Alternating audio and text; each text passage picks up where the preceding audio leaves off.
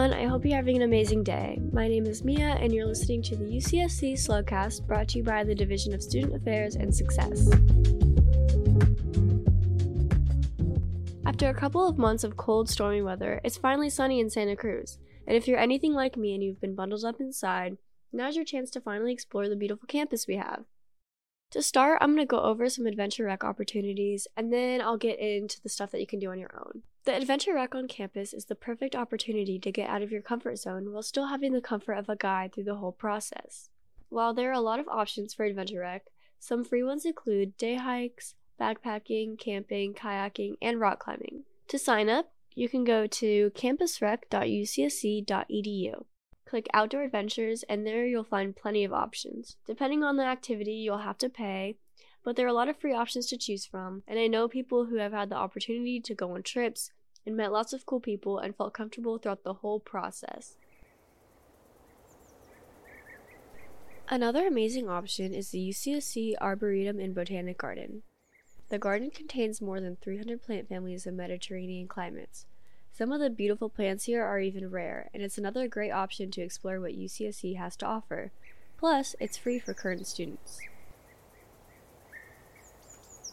Next, I want to talk about the fact that we have such amazing trails. With UCSC occupying around 2,000 acres of land, you're bound to find some trails differing in difficulty for however you're feeling. Although there are probably more trails than I can name, I'll be talking about the most common ones that are on the easy side for a nice walk or hike. First, Pogonip. Although it's not affiliated with UCSC, Pogonip is adjacent to campus and can be a nice option for hikes. The trail system itself is quite large and can be a bit challenging, but there are plenty of trails in the area depending on how you're feeling, and of course, they're all beautiful. There is pretty easy access to Pogonip near the east side of campus, and if you're looking for a popular hike option, there's a loop trail that's about one and a half miles. This trail explores a little bit of everything, such as a very popular koi pond. The trail itself is on the moderate side, so if you have never hiked it before, be sure to bring a friend. Anywhere in this trail system, though, of course, is beautiful as it explores all the cool redwood trees and different Pogonip sites like the lime kiln. Make sure that when you're on Pogonip sites, you're following all of the guidelines. For example, on trails where dogs are permitted, they must be on a leash. And smoking, alcohol, wood collecting, and littering are all prohibited. To find more information, you can go to cityofsantacruz.com and go to Parks and Recreation. Some other cool trails are the Upper Campus Trails. Almost all of these trails connect in some way, and a lot can lead to some cool destinations, such as the well known Buddha Shrine, as well as the Painted Barrels. A couple of days ago, I had the opportunity to hike some of the upper campus trails, and if you want to try this simple hike I did, I started out with the College 10 trailhead, went past Merrill Meadow, and made my way up to the Painted Barrels. The barrels were my destination point, so I slowly made my way back to main campus, ending at Crown and Merrill. I would say the difficulty was easy, but the paths differ in width, so be mindful. However, there are plenty of trailheads such as Heller Drive, Red Hill Road, that can all lead around the upper campus trails. Some trails on the lower and west sides of campus include some smaller trails behind the Porter Meadows. These are all pretty small trails in length and width.